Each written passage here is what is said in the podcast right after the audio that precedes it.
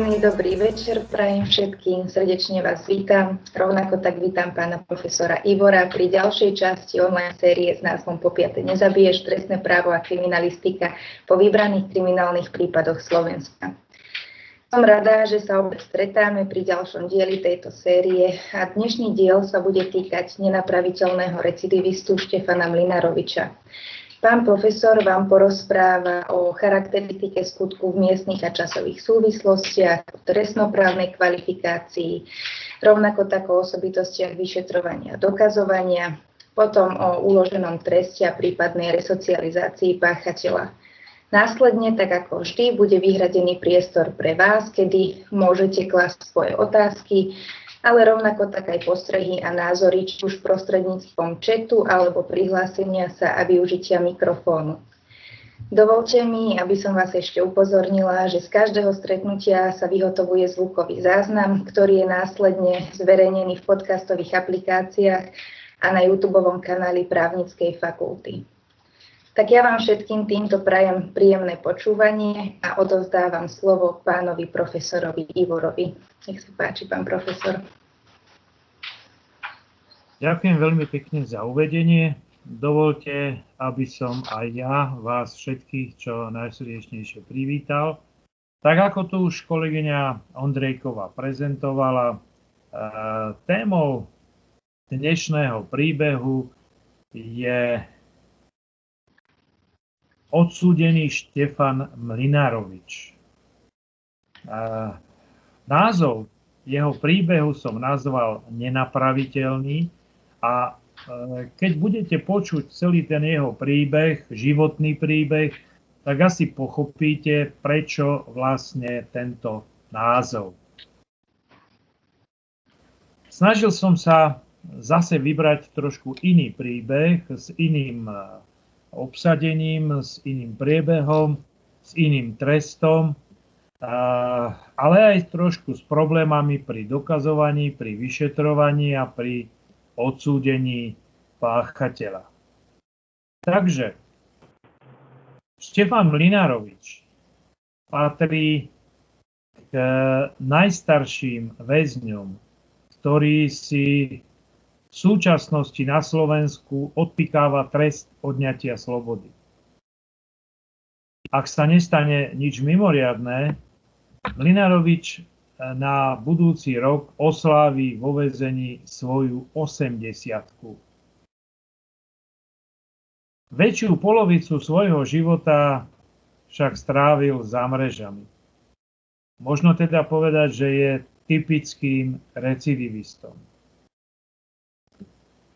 Keď trošku e, zabrdneme do e, trestnoprávnej teórie, tak e, chcem zdôrazniť, že počas vývoja ľudskej spoločnosti sa sformovali štyri základné ciele trestu v trestnom práve. Poprvé je to odplata za spáchaný čin, po druhé zabránenie v ďalšom páchaní trestnej činnosti, po tretie náprava páchateľa a po štvrté zastrašenie. Štefan Mlinarovič si odpikáva v súčasnosti už druhý výnimočný trest. Tentokrát je to na doživotie. No je úplne flagrantným príkladom nenapraviteľného páchateľa trestnej činnosti.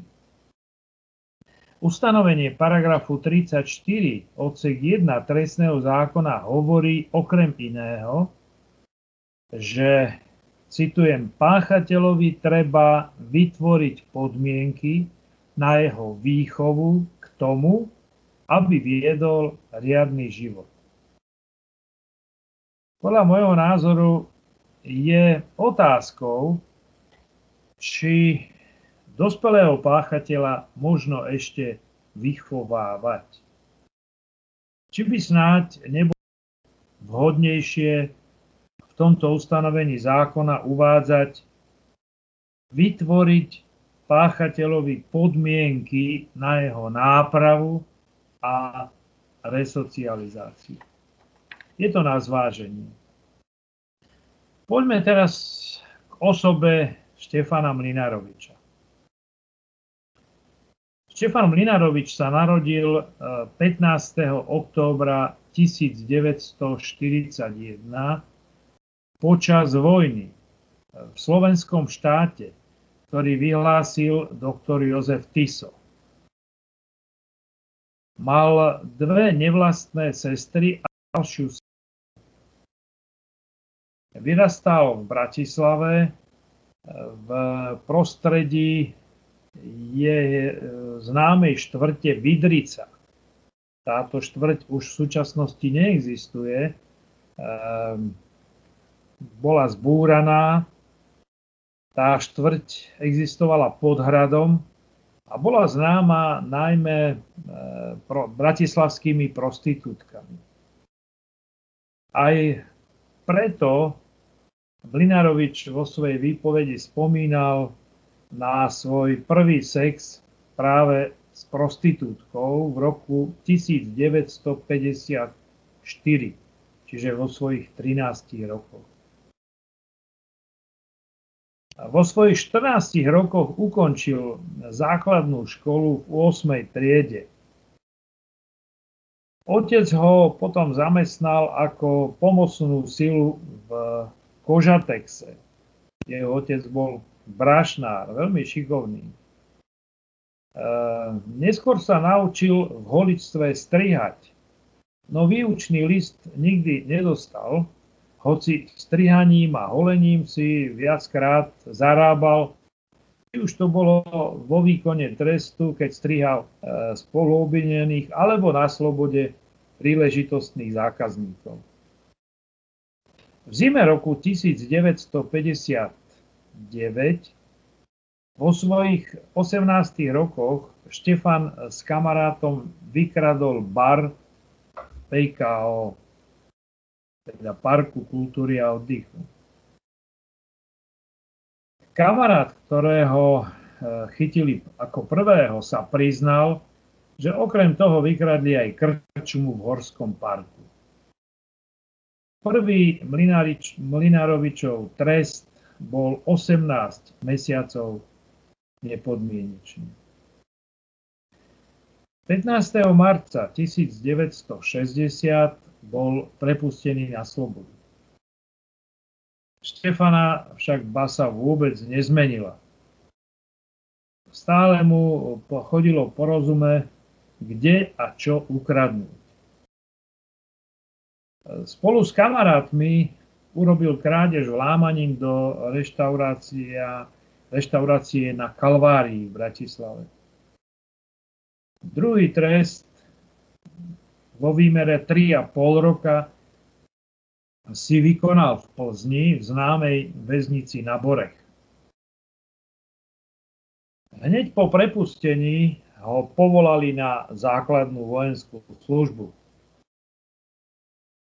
Túto základnú vojenskú službu si vykonával v Čechách a v roku 1964, keď spolu s kamarátom odišli na tzv. opušťák, tak sa z neho už viac nevrátili, bolo po ním vyhlásené pátranie a po zadržaní ich obvinili zo zbehnutia. Štefan dostal tretí trest 10 mesiacov nepodmienečne. Po odpíkaní trestu ho uznali za neschopného ďalšej vojenskej služby, dostal tzv. modrú knižku. V tom čase už býval opäť s rodičmi v Bratislave. V roku 1965 si našiel priateľku Rúženu a dokonca uvažovali aj o svadbe. Vybavovali si už doklady na sobáš. Avšak v opilosti sa vlámal do bufetu Perlička, eh, kde mu pri pokuse o otvorenie trezoru vypadli jeho osobné doklady a aj papiere, ktoré mal pripravené na sobáš. Takže na druhý deň hneď ráno si ho prišli policajti zobrať priamo z postele. Vo februári 1966 tak dostal štvrtý trest, dva roky odňatia slobody. Po návrate z väzenia e, sa zamestnal ako vlásenkár e, v divadle na Novej scéne v Bratislave. Pred Vianocami roku 1967 sa zoznámil so svojou osudovou ženou, Boženou Přecechtelovou, s ktorou žil v Pezinku. V roku 1968 ho znova odsúdili. Bola to krádež peňazí v byte jeho rodičov a rozbitie výkladu s krompáčom, odkiaľ odsúdil asi 10 kusov zlatých retiazok ktoré potom rozpredal. Jeho piatý trest bol dva roky odňatia slobody. Keď ho brali do väzby, tak v, v justičáku už na neho spoluväzni vykrikovali Johnny, to bola jeho prezývka, ktorú získal vo výkone trestu. Johnny už si tu dávno nebol. Na konci roku 1970 eh, dostal šiestý trest už ako recidivista. Eh, spolu s kamarátmi sa vtedy vlámali v opilosti do obchodu so zmiešaným tovarom v Tomášove pri Bratislave. Po vlámaní odsudzil dámske svetre, dámske pulovre, a jeden dámsky kabát, samozrejme pre Boženku. Okrem toho odsúdil magnetofón a dve rádia. Boženka sa veľmi potešila z nových vecí a vôbec ju nenapadlo sa spýtať, odkiaľ ich má. E, všetci piati vlamači vtedy spôsobili na tú dobu pomerne vysokú škodu 50 tisíc korún. Za tento skutok dostal 4,5 roka nepodmienečne. Počas výkonu trestu v prvom roku inscenoval samovraždu tak, že si podrezal žily a spoluväzni zavolali lekárskú pomoc. Potom to strávil niekoľko mesiacov na väzenskej psychiatrii, kde sa mu veľmi páčilo. V roku 1993 stále počas výkonu trestu v Leopoldove sa prihlásil do školy a v júni 1975 v Leopoldove dokončil základnú školu vo veku 34 rokov. Po prepustení sa presťahovali s Boženou a jej dvoma dcerami do bytu jeho matky v Bratislave.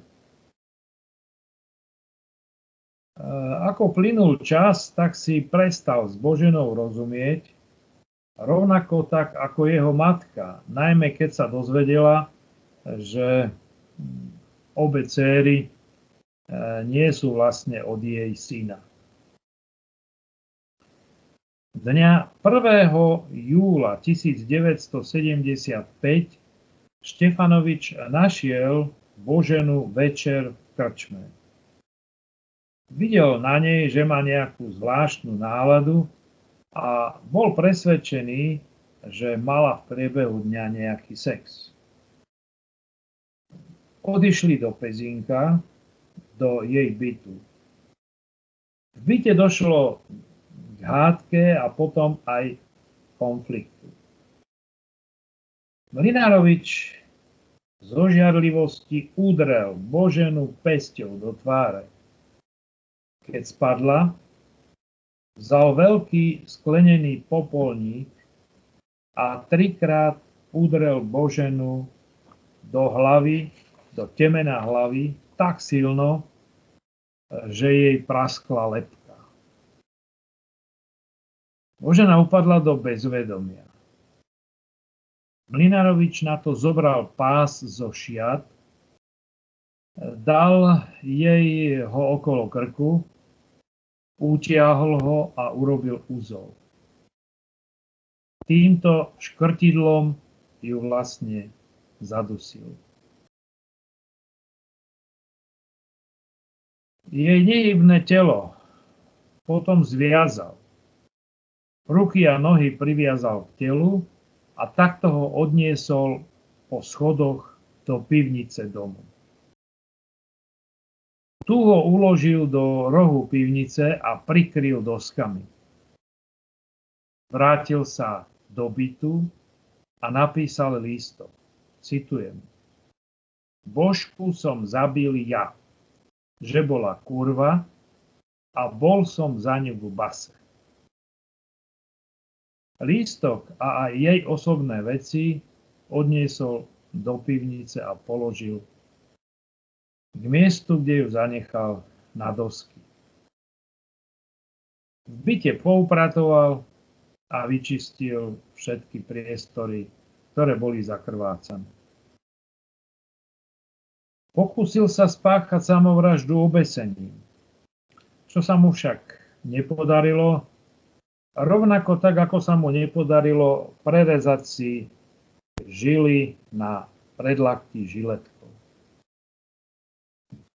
Ďalšie dva dni sa túlal po krčmách a prespával u náhodných známych.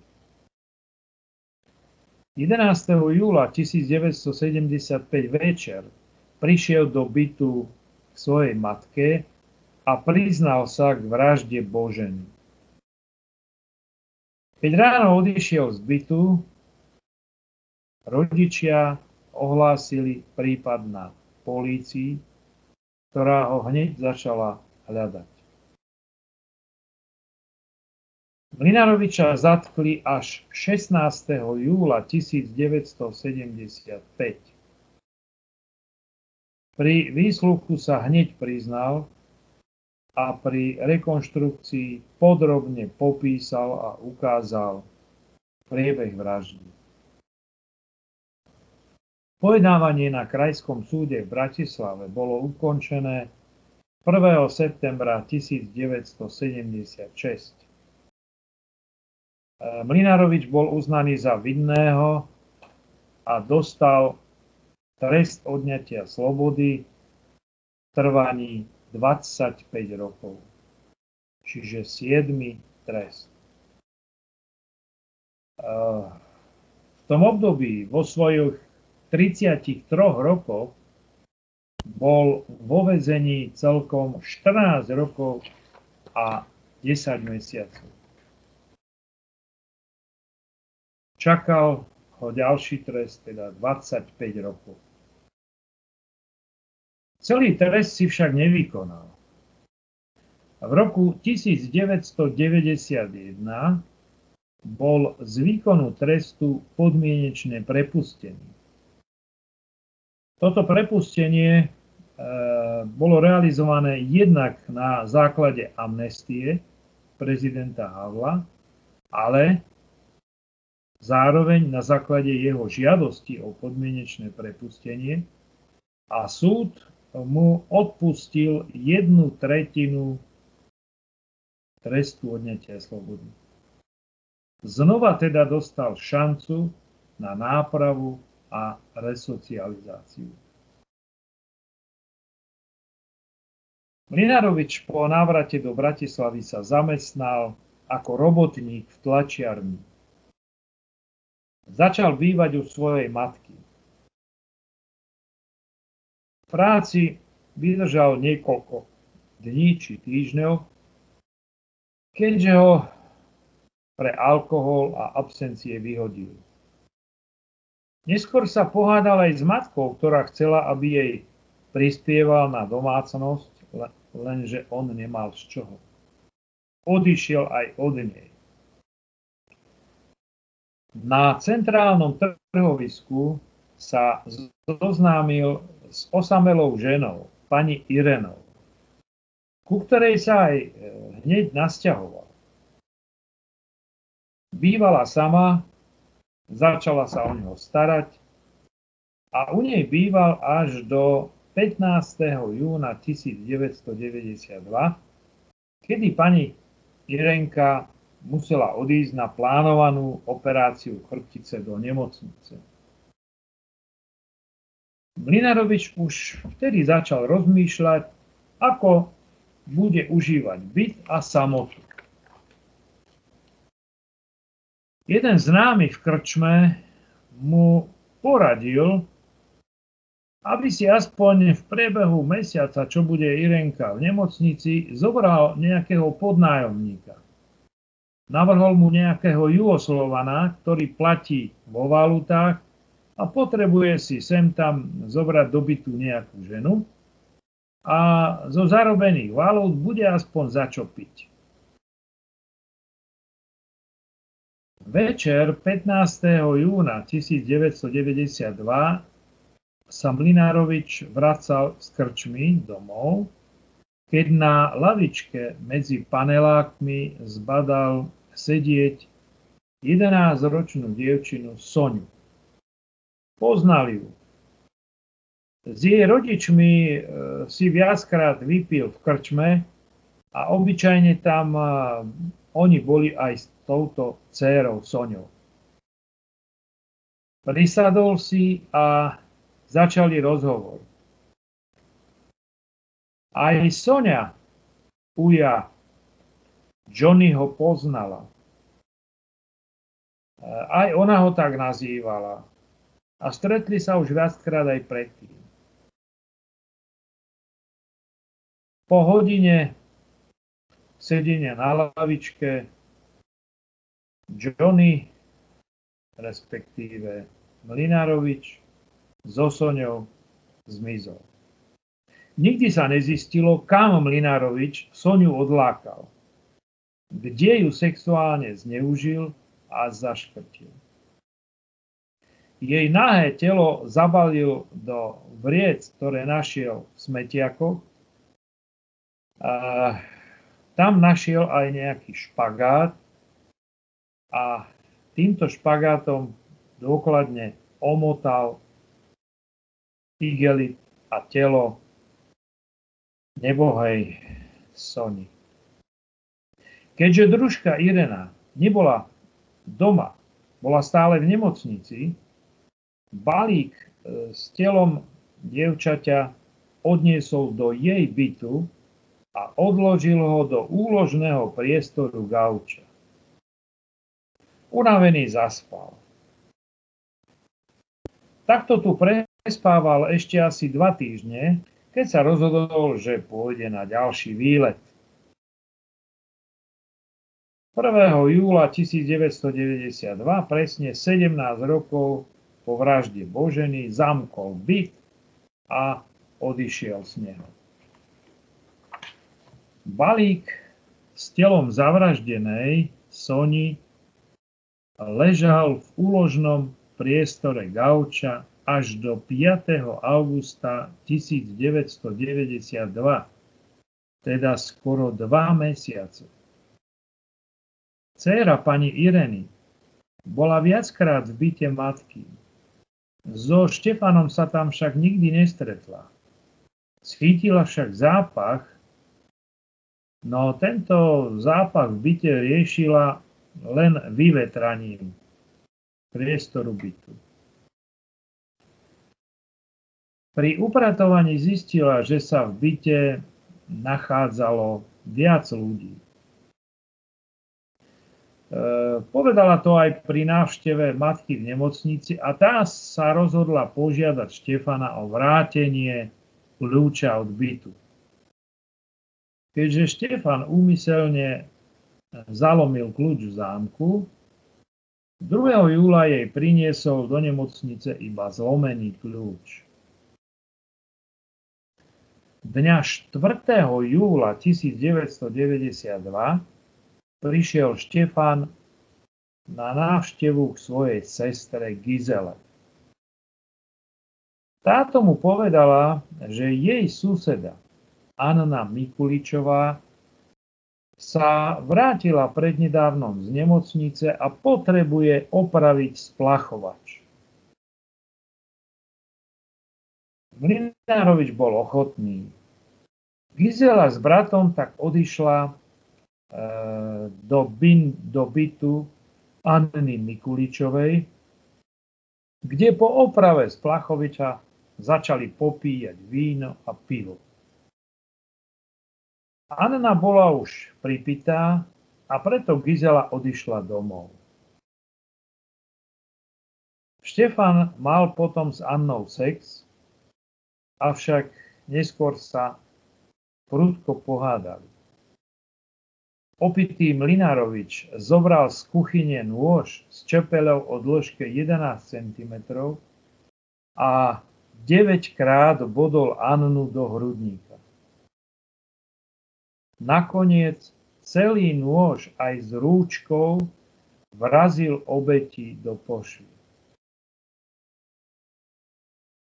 Takto zanechal Annu na posteli a zahádzal ju postelnými prikryvkami a zbytu odišiel.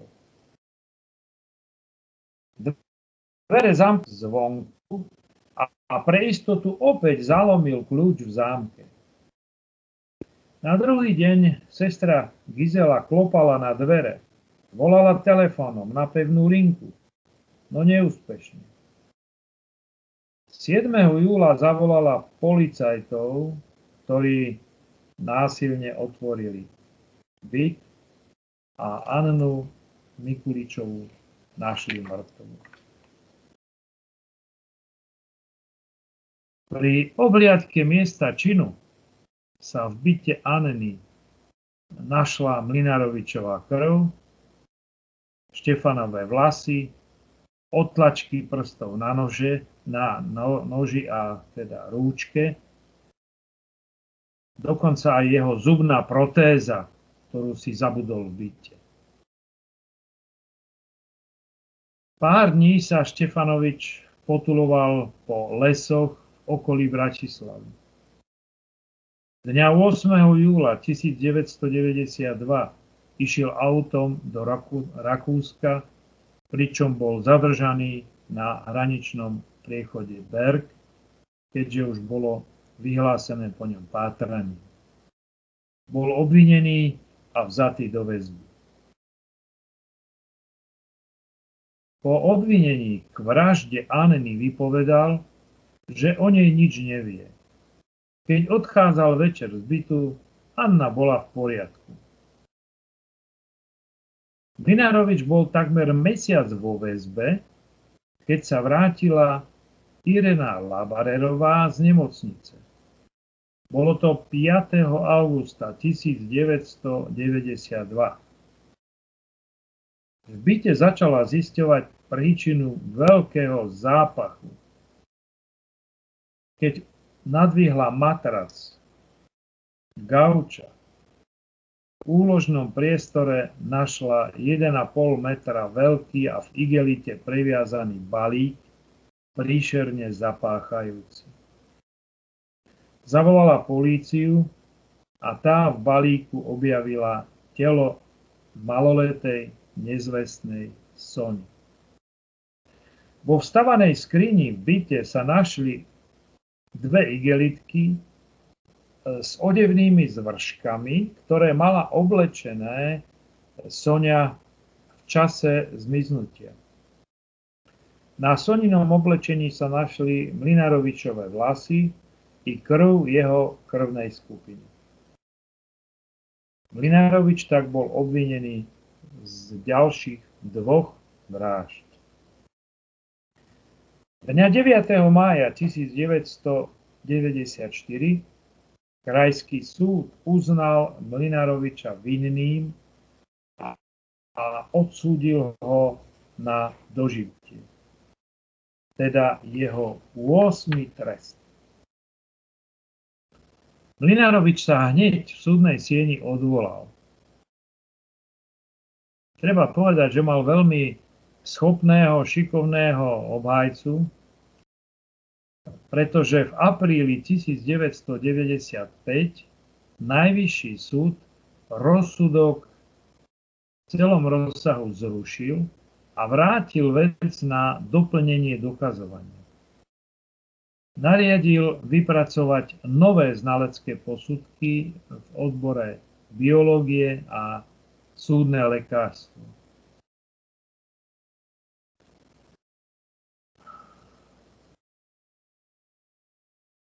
Mlinarovič sa nikdy k vražde maloletej Sony nepriznal. Odvolával sa, že o nej nič nevie a pokiaľ bola zavraždená, mohla byť zavraždená napríklad Juhoslovanom, ktorý mal odbytu tiež kľúče a ktorý tam príležitostne prespával. 11. septembra 1995 uznal Mestský súd Mlinároviča vinným z vraždy Anny Mikuličovej. Ale vraždu Soni mu nedokázali. Uložili mu však trest do životia. Najvyšší súd 5. oktobra 1995 odvolanie Mlinároviča zamietol.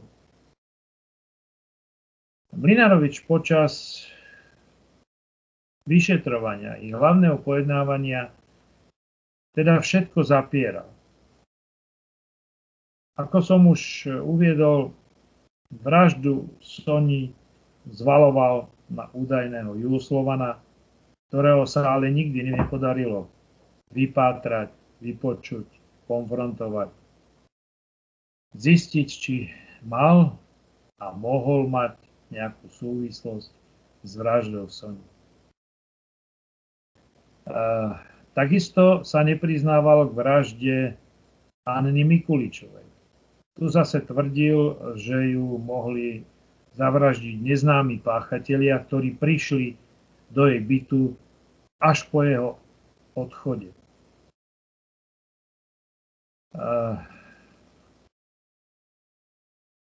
Súd vo veci vraždy Sone uplatnil zásadu in dubio pro reo, teda v pochybnostiach prospech obvineného. Na súde údajne odznela veta, že aj keby mu dokázali obe vraždy, dvakrát by mu do životi aj tak nemohli dať. Bolo by to neúčelné. Štefan Mlinarovič si odpikával svoj trest odňatia slobody na doživotie a ku dnešnému dňu požiadal jedenkrát o podmienečné prepustenie v roku 2017. Keďže sa mu však nepáčil posudok znalca, ktorý na ňo vypracoval pre tento účel, svoju žiadosť stiahol. V súčasnosti si odpikáva svoj trest vo väznici Ilave. To je všetko asi k príbehu Štefana Mlinároviča. Samozrejme, ja som pripravený, pokiaľ budem vedieť, zodpovedať aj vaše otázky, ktoré by vás zaujímali e, osobe k skutkom, k trestom, ale aj k tomu, že vlastne u Mlinaroviča trest nikdy nemal žiaden e, nápravný, výchovný účel, nenaplnil sa a stále nám zostáva Štefan Mlinarovič ako nenapraviteľný odsúdený, nenapraviteľný páchateľ. Nech sa páči vaše otázky. Sa páči, tak teraz máte priestor, môžete dávať pánovi profesorovi otázky. Pán profesor, keď som si čítala o tomto prípade, tak som našla takú informáciu, ako sa vyjadril predseda trestného senátu a zaujímal by ma na to váš názor lebo on sa vyjadril, že by bolo neúčelné, aby súd o vražde dievčatka pojednával, nakoľko obžalovanému bol už uložený najvyšší možný trest. Takže tá vražda toho dievčatka ostala nepotrestaná, ako keby, alebo teda neprejednaná. Že, čo si o tom myslíte? Uh, ja sa domnievam, totiž je pravdou, že náš trestný poriadok pozná možnosť či už napríklad odloženia veci, alebo napríklad zastavenia trestného stíhania z dôvodov neúčelnosti. Aby som bol konkrétny, viete napríklad, že jedným z odsúdených na doživotie je Mikuláš Černák. A Mikuláš Černák je teraz ešte stále eh, účastníkom viacerých súdnych konaní a je obvinený z viacerých trestných vecí, vo viacerých trestných veciach. A, a tak tomu bolo aj v minulosti. Ale pokiaľ sa aj Mikuláš Černák priznal týmto skutkom a bol ukladaný trest napríklad ďalším osobám, tak u Mikuláša Černá, Černáka vždy súd konštatoval, že pre neúčelnosť už ďalší trest ukladať nebude. A je to v podstate pravda, že vlastne už um, ďalší alebo prísnejší trest nie je možné uložiť. S takouto filozofiou um, asi odzneli slova uh, na súde, ktorý prejednával trestnú vec uh, Štefana Mlinaroviča. Ten trestný skutok vraždy maloletej Sony však nebol zastavený pre neúčelnosť, ale bol zastavený pre nedostatok dôkazov, lebo sa nepreukázalo s dostatočnou mierou pravdepodobnosti, istoty, že teda e, páchateľom je Štefan Mlinarovič. Čiže nebol použitý tento dôvod. Ak by bol súd použil tento dôvod, myslím, že bolo by to spravodlivejšie, bolo by to, e, bolo by to asi správnejšie, pretože podľa môjho názoru e, vyšetrovateľ jednoznačne zastával názor, že e, okruh tých nepriamých dôkazov, ktoré boli v tomto prípade vraždy maloletej Sony, bol taký silný, že tam bolo možné zniesť obvinenie, čo vyšetrovateľ aj urobil, podal obžalobu prokurátor na súd a prvostupňový krajský súd v Bratislave aj uznal Mlinaroviča vinného aj ho odsúdil za túto vraždu. Až najvyšší súd v rámci odvolacieho konania tento rozsudok zrušil a vrátil vec na nové konanie ale ďalšie dôkazy už vlastne ani nebolo možné realizovať. E, tam si uvedomme, že v tom čase, to bolo začiatkom 90. rokov, ešte nebola bežná identifikácia podľa expertízy DNA. V tom čase e, bol len prípad, realizovaný prípad Riga, kde bolo to prvýkrát použité na Slovensku. Aj to ešte to nebolo použité v rámci kriminalisticko-expertízneho ústavu, tak ako sa je teraz, ale bolo to e, realizované na civilnom pracovisku. Je pravdou, že medzi dôkazmi bola e, zaistená aj krvná stopa. Ale po expertíze sa mohlo len konštatovať, že táto krv je rovnakej um, krvnej skupiny, akú mal, akú mal Blinárovič. Čiže bola to len druhová stopa, nebola to stopa individuálna. Takisto napríklad e, bol tam zaistený vlas na odeve, avšak e, vlas v podstate bez analýzy DNA môže slúžiť len ako druhová stopa. Aj ostatné dôkazy napríklad podľa môjho názoru, aj podľa názoru vyšetrovateľa postačovali, pretože bol zabezpečený svedok, ktorý videl bezprostredne e, pred činom, ako Sonia sedí s Mlinárovičom na lavičke pred domom. A o 6. ju ešte pozorovali rodičia z okna. Keď sa pozreli o 7. a chceli ju volať na večeru, už e, Soni nebolo. Takisto ďalšia suseda vypovedala o tom, že viackrát videla a počula, ako e, sa Sonia e, stretla e, s Mlinárovičom a ako jej Mlinárovič v rozhovore sluboval, že jej kúpi svetry alebo iné veci. Čiže ten vzťah tam nejaký bol.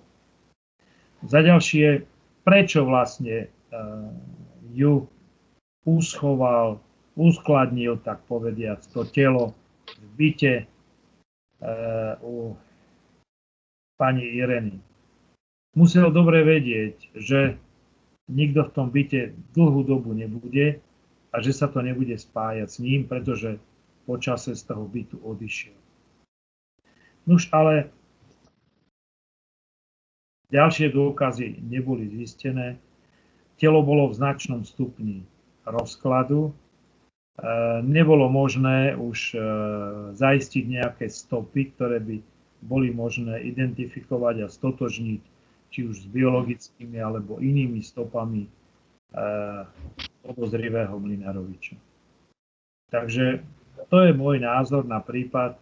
Ja súhlasím s vami, že skôr by sa mal použiť iný spôsob rozhodnutia meritorného rozhodnutia vo veci. Pretože keď sa rozhodne v trestnom konaní o tom, že pre neúčelnosť sa zastaví stíhanie, to znamená, že súd konštatuje, alebo vyšetrovateľ, alebo prokurátor, alebo súd konštatuje, že skutok sa stal a že daná osoba je jeho páchateľom. Takže to je samozrejme spôsob eh, rozhodovania vo veci v takýchto prípadoch. Ďakujem pekne, pán profesor. No, pribudlo nám tu hneď niekoľko otázok. Lucia sa pýta, dobrý večer, ako je možné, že s 25-ročným trestom sa na neho vzťahovala Havlova amnestia, keď na iných vrahov nie? Ako vy osobne spätne vnímate Havlové amnestie? Ďakujem. Uh, tu si treba uvedomiť, ja som to aj zvýraznil, že jemu neodpustili jednu tretinu vrahom odpúšťali, respektíve e, tým, ktorí si odpikávali trest 25 rokov, tak odpúšťali len jeden rok na základe amnestie. Ale, čiže mu skrátili trest. Keďže mu ho skrátili, tak mohol požiadať o podmienečné prepustenie. A v tom čase bola tá politika, najmä vo vzťahu k prepúšťaniu odsudených, veľmi liberálna a na základe teda tohoto rozhodnutia o amnestii a na základe jeho žiadosti o podmienečné prepustenie a na základe dobrého hodnotenia jeho nadriadených, tak e, e, bola mu odpustená jedna tretina e, z výkonu trestu odňatia slobody. Čiže bola to kombinácia. To nebolo, nebolo len na základe amnestie. Ja som, ja som ešte raz krátko, ja som svoj názor na amnestiu vyjadril. Amnestia, amnestia prezidenta Havla bola nepremyslená, nepripravená a spôsobila veľké negatívne dôsledky spoločnosti. Takže asi to po jednou vetou. Ďakujeme veľmi pekne. Ďalšia kolegynka sa pýta, dobrý večer, prečo je všeobecne vo väzení viac mužov než žien? Čím to môže byť ovplyvnené alebo podmienené? Ďakujem za odpoveď. No, je to ovplyvnené tým, že ženy páchajú menej trestnú činnosť ako muži. Keď si zoberiete e, štatistiky kriminality a pozriete si e, z hľadiska e, páchateľov trestnej činnosti, tak tam v tých štatistikách nájdete údaje o tom, kto je páchateľ. či je to páchateľ dospelý, alebo blízky veku mladistvému, alebo mladiství, či je, či je to napríklad osoba z cudziny, alebo či je to muž, alebo či je to žena. Čiže sú tam určité také diferencie, ktoré pomáhajú potom kriminológii pri skúmaní trestnej činnosti a v hľadaní spôsobov, ako predchádzať tejto trestnej činnosti, respektíve spôsoby nápravy. Je pravdou teda, že ženy sa dopúšťajú trestnej činnosti v menšom rozsahu ako muži. Tie posledné údaje zo štatistiky kriminality sú asi také, že v súčasnosti za posledné roky sa tá kriminalita žien pohybuje v rozpetí od 10 do 15% páchateľov. Čiže je to málo, je to výrazne, výrazne menej ako mužov. Čiže len 10 až 15% páchateľov je páchateľiek. E, tam je tiež zaujímavé, že akých druhov trestnej činnosti sa dopúšťajú ženy, e, tak e, ženy sa výnimočne dopúšťajú nejakej násilnej trestnej činnosti. Je to výnimočné, ale dopúšťajú sa napríklad veľmi no, oveľa častejšie napríklad majetkovej trestnej činnosti, ekonomickej trestnej činnosti, mravnostnej trestnej činnosti. Čiže podielajú sa e, na trestnej činnosti, ale výrazne, výrazne menšou mierou ako muži. No a z toho titulu, z toho titulu e, je aj teda počet žien, ktoré sú zastúpené vo výkone trestu výrazne menší. Asi viete, že u nás na Slovensku máme len jednu ženskú väznicu. Ostatné väznice sú pre mužov. Ďakujem. Ďakujeme pekne, pán profesor. Ďalšia otázka. Dobrý večer, opäť ako verná diváčka dám otázku. Chcem sa opýtať, prečo sa nepokúsil zavraždiť aj Irenku a ešte kde boli céry Boženy v čase jej vraždy, všetci spolu bývali. A ešte, či Johnny skutky oľutoval. Ďakujem. E, takže tam boli tri otázky. No, e, pokiaľ ide o, o Irenu, tak e, kto vie, ako by sa bola situácia vyvinula.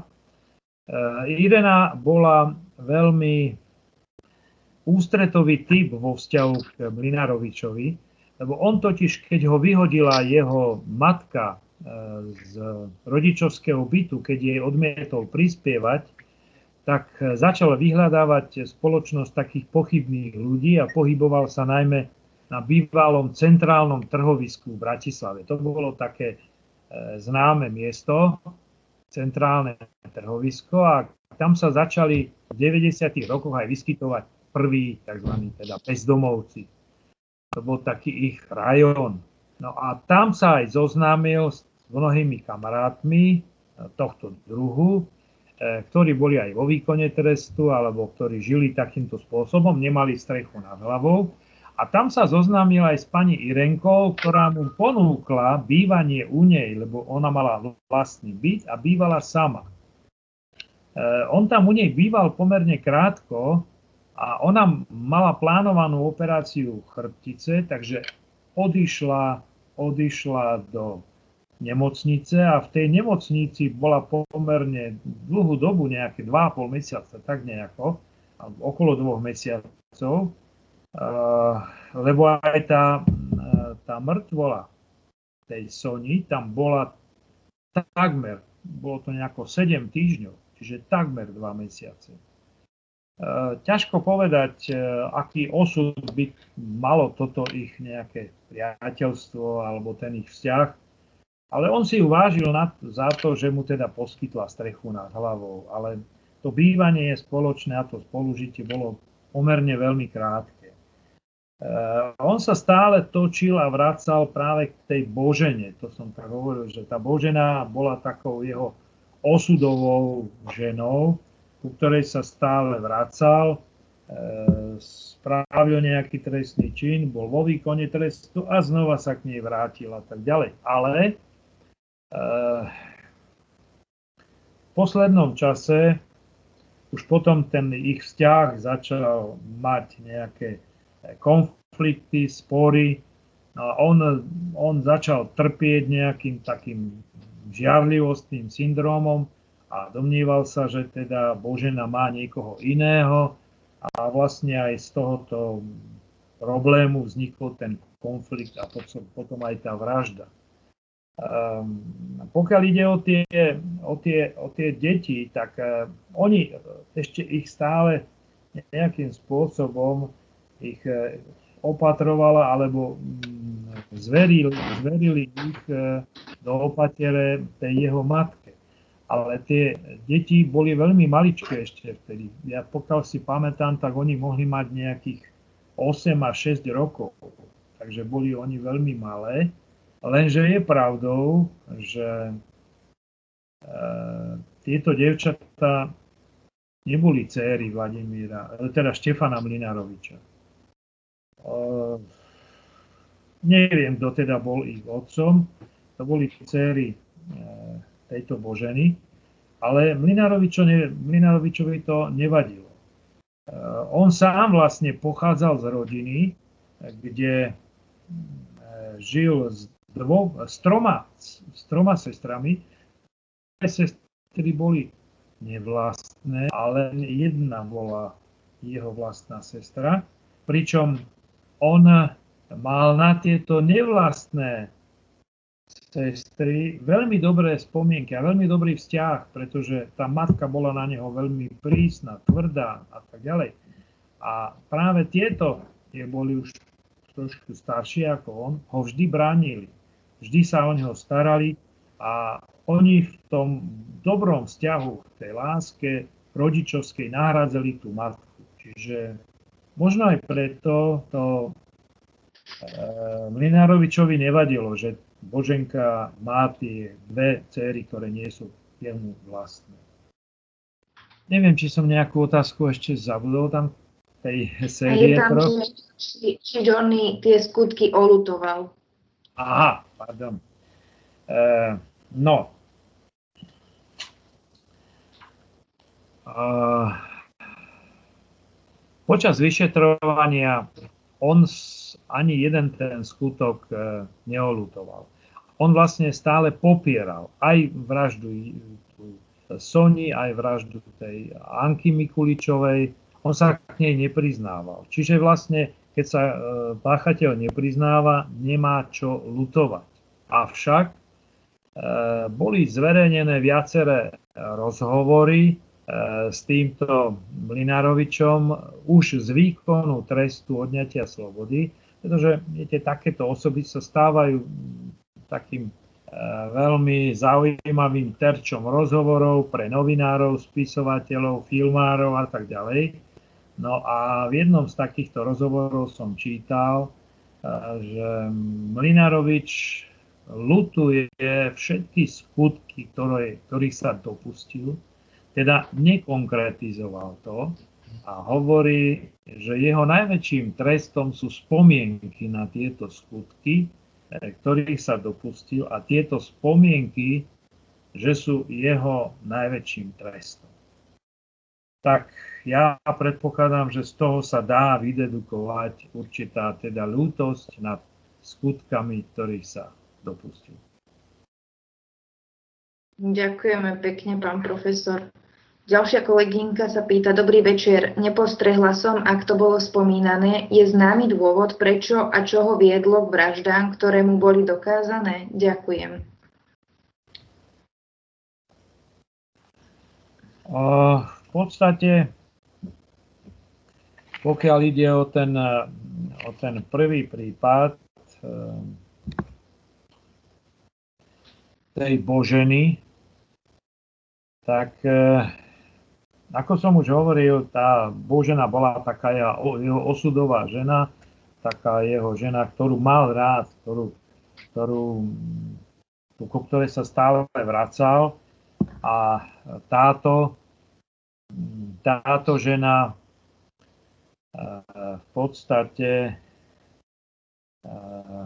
on sa domnieval teda, že počas toho pos- predposledného trestu odňatia slobody, toho šiestého trestu, ktorý bol pomerne dlhý, to bolo už 3,5 roka, takže si našla nejakých mužov, že, sa, že spávala s nejakými mužmi a podobne.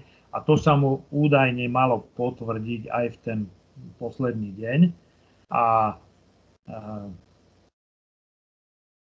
a, a vtedy ju vlastne usmrtil túto Boženku tým, že ju teda udrel do hlavy, e, spôsobil jej vlastne krvácanie do mozgu, a potom ju ešte udusil. A takže podľa toho, čo všetko bolo zistené v prebehu vyšetrovania, ako konštatoval aj súd, tak ten motív bol vlastne vzájomný konflikt a najmä teda žiarlivosť, e, e, z ktorého sa dopustil tohto skutku. Pokiaľ ide o tú e, Annu Mikuličovú, tak tu si treba uvedomiť, že tú Annu v podstate dlhšie nepoznal. On ju poznal, on sa s ňou stretol, eh, pretože ich predstavila niekedy predtým jeho sestra Gizela. On, on eh, v podstate sa dostal v ten kritický večer k tej Anne len preto, že jeho sestra požiadala, aby išiel k tejto pani Anne Mikuličovej opraviť splachovač. No a tam popíjali No a keď už videla, tak vyzala, že Anna je pomerne pod napilom stave, tak odišla z toho bytu a nechala ich tam len ich samých. Z vyšetrovania, zo zaistených stôl na mieste a tak ďalej, ona bola vyzlečená, tá, tá Anna Mikuličová. Bolo jasné, že došlo k pohlavnému styku, a čo bol ten konflikt? Prečo? Prečo došlo k vyvrcholeniu až do takého stupňa, že on ju usmrtil? Tak to sa nepodarilo nejakým spôsobom preukázať. Ten motív, pokiaľ sa pýtate na motív aj, aj tejto vraždy. A, to bola teda vražda tej Anne Mikuličovej. A pokiaľ ide o vraždu toho dievčaťa, k tomu motivu vám neviem nič povedať. Samozrejme. Len zase to, čo bolo zistené. Nebudeme, nebudem hovoriť o rôznych e, teóriách a verziách a konšpiráciách. Je pravdou, že on sa s tým dievčaťom zoznámil a to bolo tiež po návrate z výkonu trestu. A viete, mnohí odsúdení, ktorí sa vrátia z výkonu trestu a oni, oni mm, žijú tak, takým životom, akým sa dá žiť vo výkone trestu odňatia slobody. A je tam určitá taká sexuálna absencia a podobne. Tak veľmi často sa stáva, že sa dopúšťajú takýchto násilných trestných činností a najmä trestných činov sexuálneho zneužívania alebo znásilnenia. Je to kľudne možné, že sa e, to takto stalo. E, ešte sa vrátim k tej, tej vražde tej, tej Boženky, lebo tej sa priznal. To odlutoval a ešte si spomínam teraz, že v tom spise bola, bol fakt, že on začal jej vyčítať že má iných mužov okrem neho a že sa s nimi vláči a podobne. A vtedy mu ona povedala, že ale ona je presvedčená, že aj on mal iných partnerov počas výkonu trestu odňatia slobody. A na to sa on priznal, že áno, že vo vezení to tak chodí a ona mu mala vtedy povedať, že alebo nadávať mu do buzerantov. A toho vlastne nejako tak rozčúlilo a to bolo už taký ten, ten vrcholiaci moment, ktorý ten, ten spúšťač, ktorý teda viedol až k tomu zavraždeniu. Tak asi toľko k tým motívom. Ďakujem, pán profesor. Kolega Dominik píše, dobrý večer. Chcel by som sa opýtať, aká okolnosť viedla pani Irenu k tomu, že zobrala Mlinaroviča do svojho bytu. Je možné, že mu tak veľmi dôverovala, keď mu dokonca nechala kľúče od svojho bytu? Zároveň chcem vyjadriť veľkú vďaku za opäť zaujímavý prípad. Ďakujem. No, tak pokiaľ ide k tej pani Irenke, ono je pravda, ako som už naznačil, že po návrate z toho x e, výkonu trestu odňatia slobody a vyhodení z rodičovského bytu sa Vinarovič začal pohybovať v tej skupine, sociálnej skupine obdobne postihnutých osôb, eh, do ktorej sa sem tam na centrálnom trhovisku zapojila aj tá pani Irenka. Ťažko povedať, zdá sa, ona sa o ňom vyjadrovala celkom pekne, že sa eh, jej nejako vyžaloval, že jej hovoril o tom svojom smutnom osude a príbehu a tak ďalej a že nemá kde hlavu sklomiť. A ťažko povedať, že čo tam bol až asi ten motív alebo ten, ten základný, základná príčina. Ja sa domnievam teda, že určitým spôsobom jej zahral na citoch a ona e, sa rozhodla, že ho ubytuje. No, e, som presvedčený, že keby to ich spolužitie trvalo dlhšiu dobu, tak by určite došlo aj tam nejakému konfliktu alebo nejakému e, riešeniu takému, že by ho bola buď vyhodila z toho bytu, alebo že by došlo k nejakému inému násilnému činu.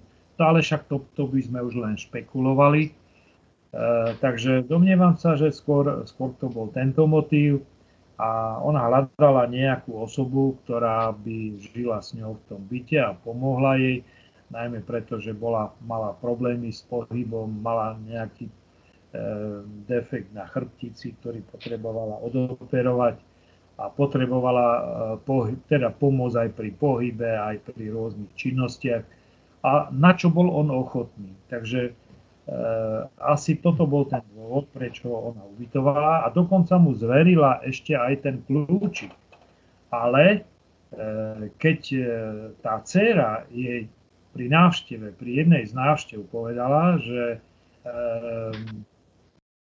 nadobudla presvedčenie, že do toho bytu chodia viacerí ľudia, že tam videla neporiadok a že teda to nie je štýl jej matky, tak potom v zápätí mu odkázala, aby jej ten kľúčik vrátil. Čiže stratila dôveru.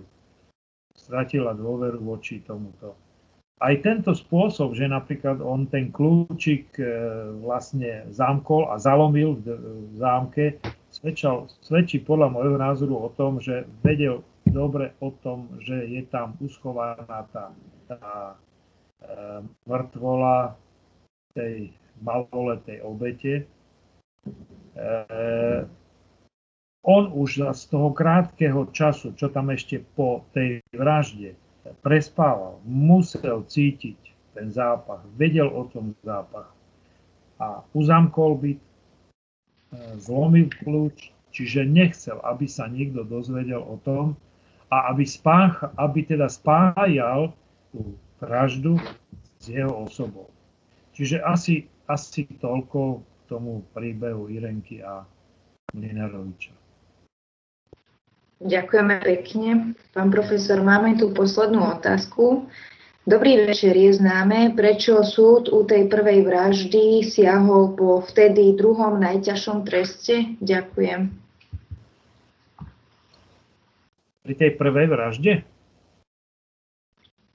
Pri prvej? Pri prvej vražde, áno. Áno, áno, áno. E, tu zavážili, e, tu zavážili určité dôvody e, psychiatrického a psychologického vyšetrenia. To, bolo, to bol jeden moment, e, kde teda e, znalci sa vyjadrovali k osobnosti, e, k správaniu a k možnosti teda určitej nápravy alebo prevýchovy. ďalšou takou okolnosťou bolo, že vlastne tento trest už bol 7 v poradí. Čiže on mal 33 rokov a, a väčšiu časť svojho života, keď si predstavíme, že do 15 rokov on nemohol byť vo výkone trestu, tak on vlastne nepretržite svoj život mal striedanie medzi väzením a slobodou. Čiže e, táto skutočnosť, že bol teda recidivistom a že sa dopúšťa e, opakovanie trestnej činnosti, tak to nepochybne zavážilo, že dostal trest odňatia slobody na 25 rokov. Ale treba tiež poznamenať, že tí znalci, psychiatri a psychológovia vtedy v tom prvom posudku, keď e, posudzovali jeho osobnosť a možnosti nápravy, tak úplne nevylúčili, že by sa nemohol napraviť. Preto preto mu vtedy súd neuložil trest výnimočný, teda vyšší ako 25 rokov a dostal práve len 25 rokov odnietia slobody. Asi toľko. A ďakujem za ocenenie. Tak to bola posledná otázka, pán profesor. Tak ak ešte niekto niečo má, nech sa páči, môžete sa teraz spýtať pána profesora.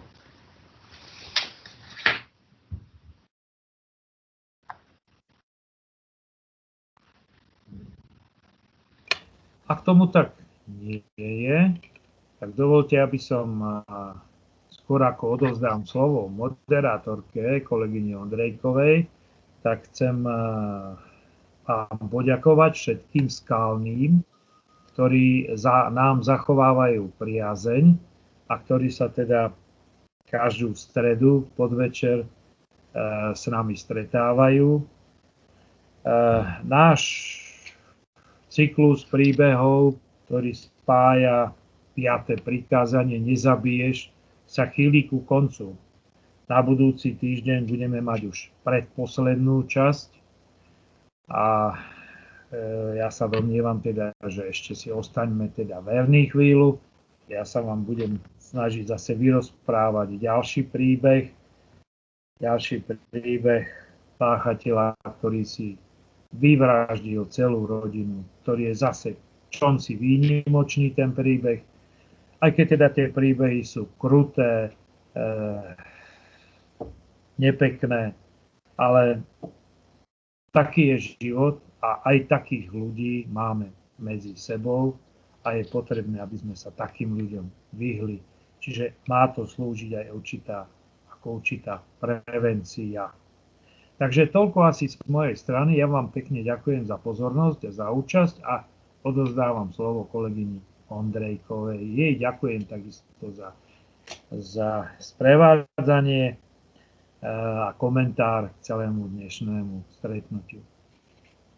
Ďakujem pekne, pán profesor. Rovnako také ja sa chcem všetkým veľmi pekne poďakovať za to, že sa dnes pripojili a Pevne verím, že sa im táto prednáška páčila, lebo bola naozaj veľmi zaujímavá, plná zaujímavých informácií a verím, že sa stretneme takto, teda aj budúci týždeň na tej predposlednej prednáške o tom Garajovi. Tak budem sa na vás veľmi tešiť a všetkým vám ešte raz ďakujem a prajem pekný večer. Ďakujem aj vám, pán profesor. Ešte raz veľmi.